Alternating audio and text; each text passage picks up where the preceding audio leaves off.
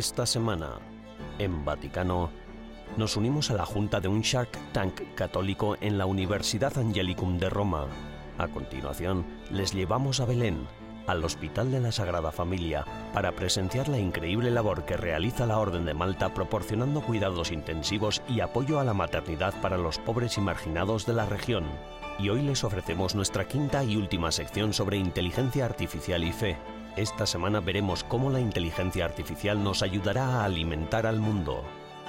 Todo esto y mucho más, ahora en Vaticano.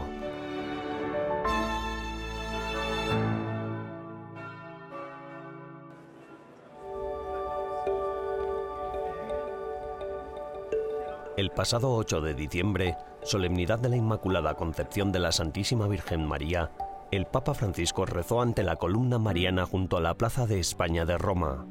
La oración de este año fue una impresionante demostración de fe. En 2020 y 2021, el Papa rezó solo frente a la columna, aislado por el COVID-19 y las restricciones y normas de seguridad vigentes en aquel momento. Por fin, después de dos años, se permitió a los fieles sumarse a él para conmemorar unidos una de las fiestas más importantes del año. En su oración, el pontífice recordó el sufrimiento del pueblo ucraniano y rompió a llorar. Virgen Inmaculada. Virgen Inmaculada, me hubiera gustado traerte hoy la gratitud del pueblo ucraniano.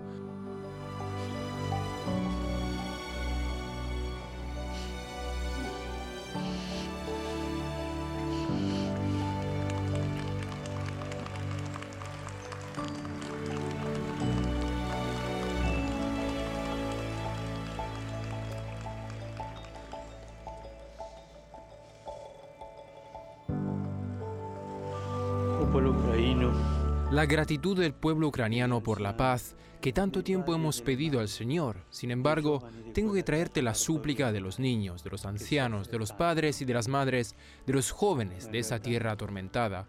Pero todos sabemos que tú estás con ellos y con todos los que sufren, como también lo estabas ante la cruz de tu Hijo.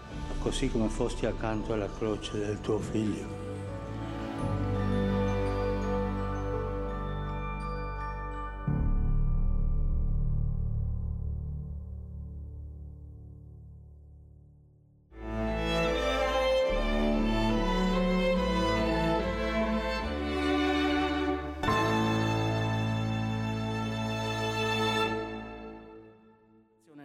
Económico, humanitario e civile. Mientras la guerra hace estragos en Ucrania y el Papa llora públicamente por las víctimas, el Vaticano sigue intentando por todos los medios poner fin al conflicto. El 13 de diciembre se celebró una conferencia en la Embajada italiana ante la Santa Sede. Allí, el Estado italiano y la Santa Sede trataron de cerrar filas. Entre los oradores figuraban el cardenal secretario de Estado, Pietro Parolin, y destacados expertos en geopolítica. Andrea Riccardi, fundador de la comunidad de San Egidio, también estuvo entre los invitados. El cardenal Parolin recordó el acuerdo de Helsinki, firmado por 35 países en 1975. En plena Guerra Fría, los signatarios del acuerdo se comprometieron a respetar la inviolabilidad de las fronteras y a resolver pacíficamente los conflictos. En su discurso, Parolin insistió en que hoy es necesario un nuevo acuerdo de Helsinki. Además de la Santa Sede, el presidente de Italia, Sergio Mattarella, también apoya la idea de que los estados internacionales se comprometan públicamente con las libertades fundamentales y los derechos humanos. Mattarella, que también quería asistir a la conferencia, tuvo que cancelar su participación debido a una infección de COVID.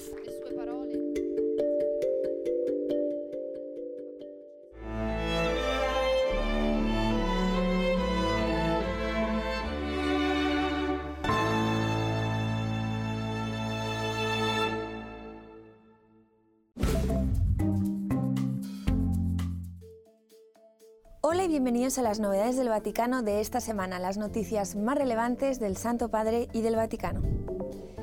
El Vaticano ha emitido un decreto destinado a mejorar la responsabilidad financiera de los fondos, fundaciones y otras entidades jurídicas que se encuentran dentro de sus muros. El futuro serán controladas por organismos como la Secretaría para la Economía y no meramente supervisadas por sus respectivas instituciones. El edicto emitido por el Papa Francisco se complementa con una ley que regulará las entidades del Estado de la Ciudad del Vaticano. El actor y cómico italiano Roberto Benigni se reunió con el Papa Francisco en el Vaticano. Benigni, conocido principalmente por su película ganadora del Oscar La vida es bella, habló con el Santo Padre sobre su último proyecto llamado Francesco il Cantico, un programa sobre San Francisco de Asís. La serie se emite actualmente en Paramount Plus en Italia. El Papa Francisco está preocupado por los recientes enfrentamientos mortales ocurridos en el norte de Sudán del Sur. Al final de su mensaje dominical del Ángelus expresó su dolor y preocupación por la violencia en el país africano. Según diversas agencias de las Naciones Unidas, más de 9.000 personas han sido desplazadas por los enfrentamientos y un número indeterminado de personas han perdido la vida. El pontífice visitará el país del 3 al 5 de febrero. El Premio Nobel de la Paz, Denis Mukwege, médico congoleño conocido por el trabajo en el tratamiento de las víctimas de la violencia sexual, se reunió con el Papa Francisco. Mukwege dijo que espera que el viaje del Papa al continente africano arroje luz sobre lo que está sucediendo en el Congo. Fue receptor del Premio Nobel de la Paz en 2018 junto con Nadia Murad. Ambos fueron reconocidos por sus esfuerzos para poner fin al uso de la violencia sexual como arma en los conflictos armados. La Oficina de la Caridad del Vaticano está recogiendo camisetas térmicas para la población de Ucrania, que afronta a día de hoy una emergencia energética en plena guerra el cardenal Konrad Krajewski, limosnero del Papa, dijo que la Oficina de Caridad del Vaticano ya está haciendo acopio de camisetas térmicas para hombres, mujeres y niños. Se anima a todos a unirse a la iniciativa enviando camisetas térmicas al Dicasterio para el Servicio de la Caridad. Gracias por acompañarnos durante las novedades del Vaticano de esta semana. Les ha informado Almudena Martínez Bordiú para EWTN Vaticano.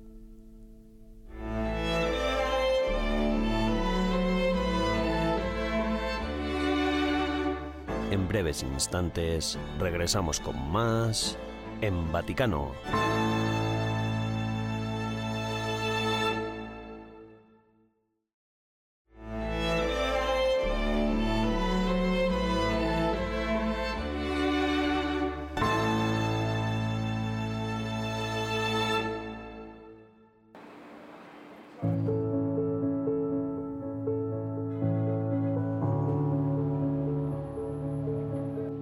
Hospital de la Sagrada Familia de Belén es un centro de maternidad y cuidados intensivos que presta servicio cerca del lugar de nacimiento de Jesucristo.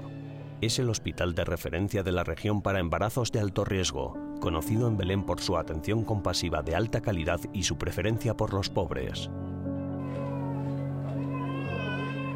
El hospital es una obra de la Soberana Orden de Malta, una institución mundial que lleva a cabo proyectos médicos, sociales y humanitarios en más de 120 países. The Order Malta uh, started many, many centuries ago.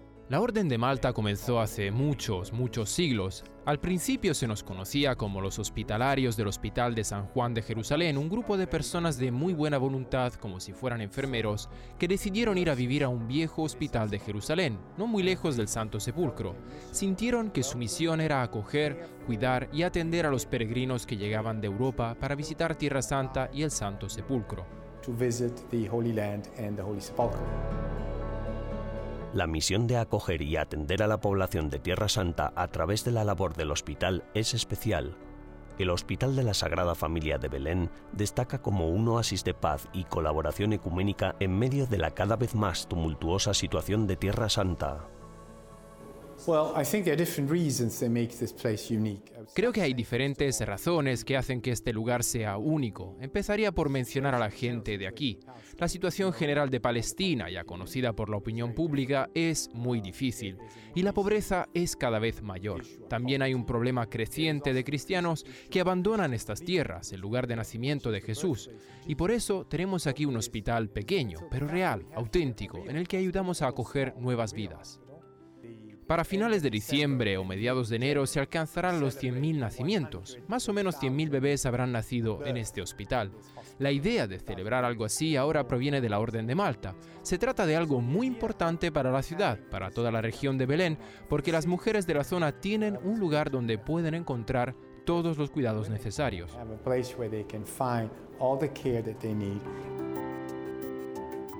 El Hospital de la Sagrada Familia, como todas las obras de la Orden de Malta, atiende a todo el mundo sin distinción de credo o necesidad, y todos los servicios se prestan a un coste muy reducido o de forma totalmente gratuita. Hay muchas confesiones. Este es un hospital ecuménico. Es un lugar de trabajo ecuménico donde cristianos y musulmanes trabajan juntos para dar a luz y cuidar a los bebés de Belén, que son en su mayoría musulmanes, pero también cristianos. Todos llevan la cruz de la orden en el brazo. Es especialmente bonito porque aquí en Belén no hay una Navidad, sino tres, igual que hay tres Pascuas. Así que durante el tiempo navideño en el que a los empleados cristianos les gusta estar con sus familias, las familias musulmanas se hacen cargo de la situación. Y durante el mes sagrado para los musulmanes del Ramadán, los cristianos trabajan más. Y así, para el personal, todo funciona de maravilla. El hospital tiene preferencia por los pobres y emplea a dos trabajadores sociales para atender las necesidades psicosociales de los pacientes y sus familias, a la vez que ayudan a los pacientes con los honorarios según una escala móvil. Los mejores hospitales se especializan en la mejor atención a los pobres. Este es un hospital que tiene las puertas abiertas de par en par a todos, sin distinción económica ni de credo. Todos los servicios aquí, gracias a la generosidad de los donantes, están subvencionados al menos en un 50%. He aquí algunas estadísticas del Hospital de la Sagrada Familia. Dirigido por un personal altamente cualificado. 96.000 partos desde febrero de 1990. 4.517 partos en el año 2021. Tasa de mortalidad infantil menor que 1. Más de 30.000 consultas externas y exámenes al año. Desde marzo de 2020, la región de Belén se enfrenta a una situación económica única. Mientras la pandemia de COVID ha supuesto una crisis sanitaria para todo el mundo, en Belén además ha supuesto una crisis humanitaria persistente. Pero, trabajando a pocos metros de donde nació Jesucristo, Fray Alessandro encuentra motivos para la esperanza.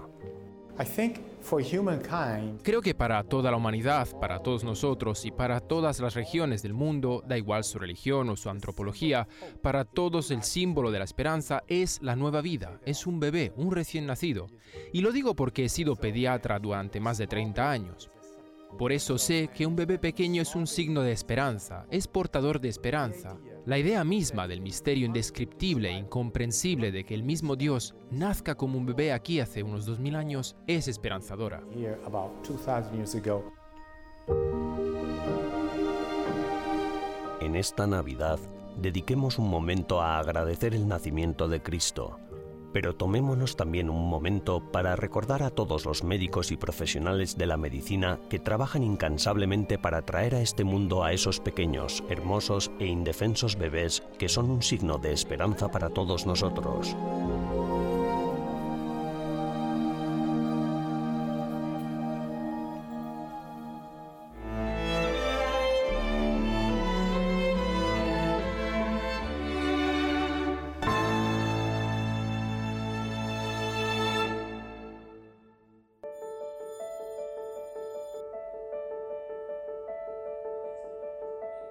El 6 de diciembre, ocho prometedoras empresas y diversas ONG se reunieron en una sala de juntas de la Universidad Angelicum de Roma para presentar sus ideas a los inversores. Pero no se trata de las habituales startups, ni los inversores eran los emprendedores habituales del exitoso programa de televisión Shark Tank. Hablamos de un Shark Tank católico, y los fundadores de las startups lo integraban, entre otros, un grupo ecléctico formado por un sacerdote de Nigeria, un estudiante de doctorado estadounidense, dos personas recién salidas de la cárcel y diversas empresarias de Burundi y Ruanda. Uno de los emprendedores presentes era Jean-Pierre Casey, miembro del recientemente nombrado Comité de Inversiones del Vaticano. Pero, ¿cómo se conjugan los negocios y la inversión con la doctrina social católica? En agosto, el Papa Francisco se refirió específicamente a este tema al dirigir sus intenciones de oración a las pequeñas empresas invitándolas a cumplir con su responsabilidad social de generar oportunidades y trabajo.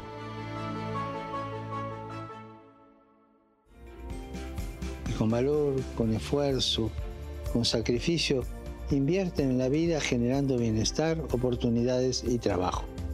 Recemos para que los pequeños y medianos empresarios duramente afectados por la crisis económica y social encuentren los medios necesarios para continuar su actividad al servicio de las comunidades en las que viven.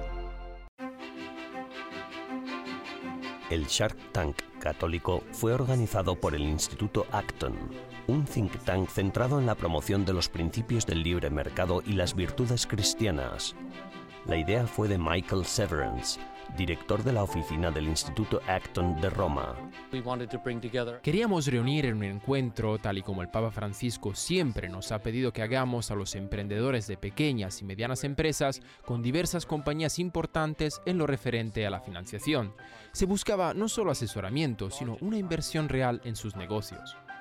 El padre Andrew Lesko fue uno de los inversores presentes en el acto y dirige la incubadora católica, le preguntamos acerca de la importancia de que los católicos participen en el mundo empresarial. La moral y la ética son una parte esencial de los negocios. Son una parte muy necesaria de los mismos que desgraciadamente falta en la era secular actual. Por eso hoy animamos a la gente a que viva su vocación y a que viva la moral y la ética en todas sus actividades empresariales. Eamon Clark es uno de los aspirantes que espera conseguir financiación para su startup. Mi empresa consiste básicamente en tomar notas teológicas y filosóficas de alta calidad y convertirlas en gráficos.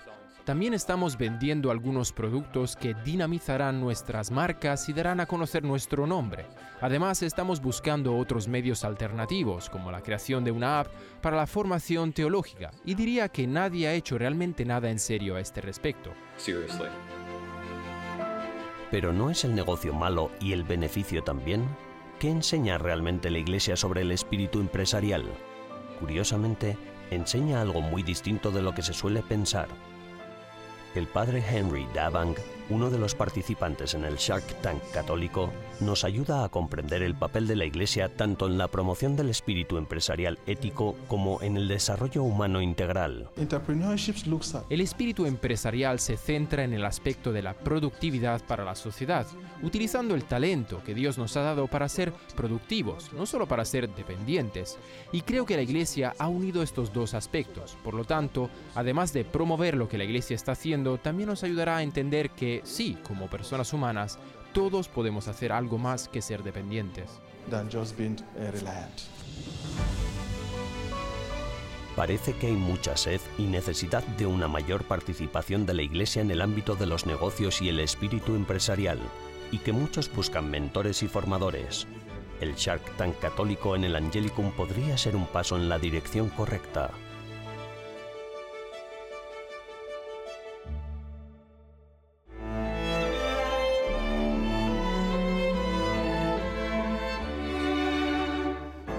Tras una breve pausa, regresamos con más en Vaticano.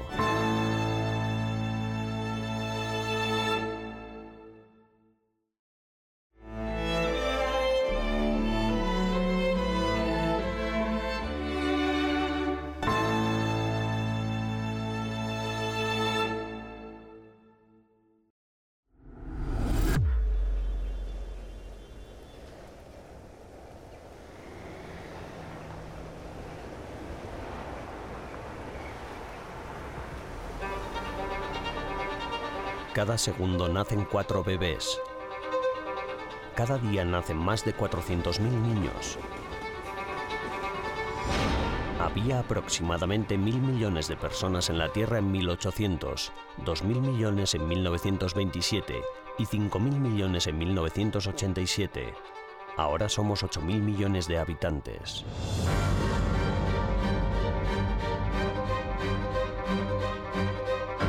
Población mundial ha aumentado más de un 600% en 200 años. Según las Naciones Unidas, la población mundial aumentará en 2.000 millones de personas de aquí a 2050, lo que requerirá un aumento del 60% de la productividad alimentaria para poder mantenerlas.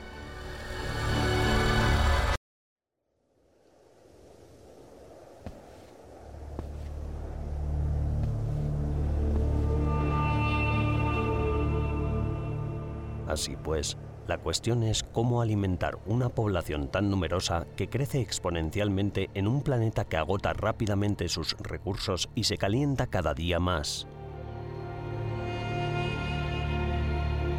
El Papa Francisco nos ha recordado a menudo el hecho de que muchos de nuestros hermanos y hermanas todavía no tienen acceso a los alimentos que necesitan, ni en cantidad ni en calidad.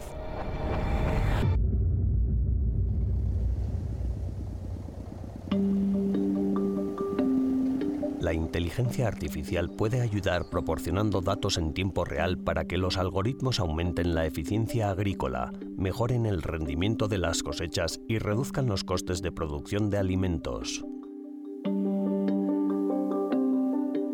También puede resolver perfectamente el problema de cómo afecta a la producción agrícola el clima, la luz solar estacional, los patrones migratorios, el uso de fertilizantes especializados y los ciclos de siembra y riego.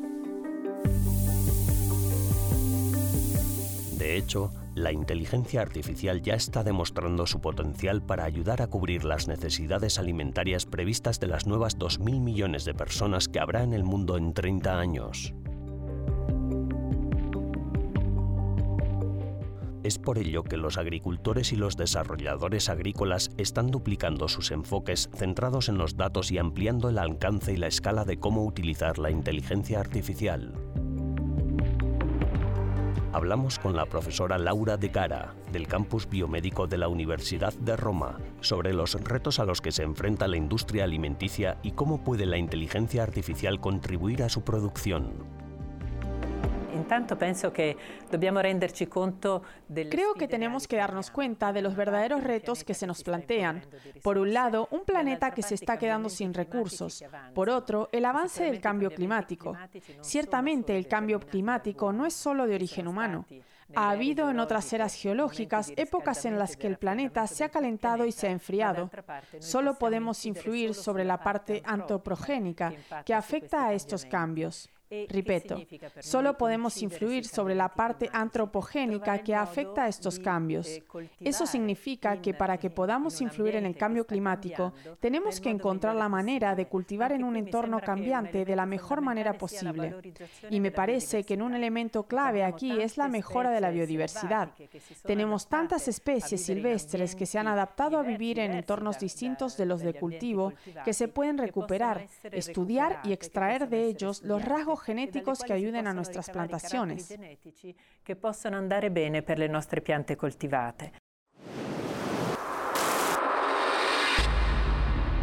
Teniendo en cuenta que el planeta se está calentando, ¿qué papel puede desempeñar la inteligencia artificial para garantizar una producción agrícola sostenible?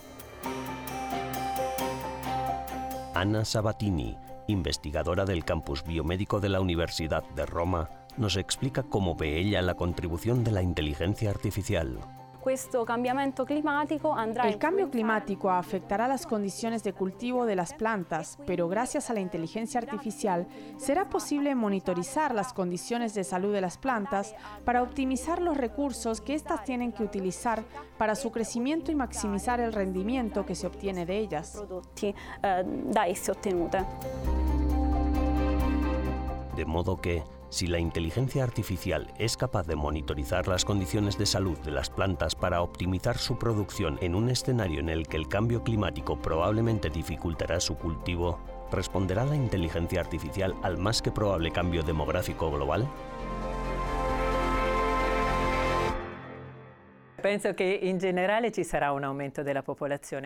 Creo que en general habrá un aumento de la población y conviene recordar que la producción agrícola no ha crecido de forma constante a lo largo de los años.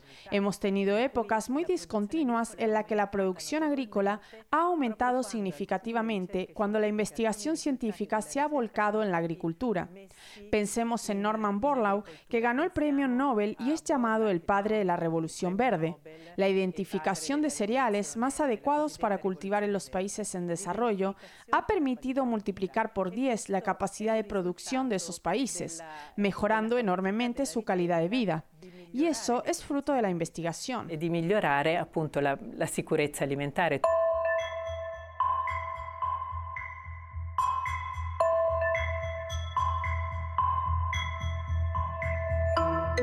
Las revoluciones tecnológicas pueden abrir nuevos horizontes, parece muy probable que la inteligencia artificial cambie radicalmente la forma en que producimos y distribuimos los alimentos. Lo que seguramente Lo que podemos afirmar con seguridad es que la inteligencia artificial desempeñará un papel omnipresente, influirá en todas las etapas de la producción, desde la elección de los cultivos hasta su distribución, pasando por la ingeniería de todo el proceso agrícola. De la agricultura stessa. Pero a medida que se producen estos cambios, es cada vez más importante mantener al frente el mensaje escrito por el Papa Francisco en 2018 con motivo de la cumbre de Davos. La inteligencia artificial, la robótica y otras innovaciones tecnológicas deben emplearse de modo que contribuyan al servicio de la humanidad y a la protección de nuestro hogar común, y no al contrario, como desgraciadamente prevén algunas estimaciones.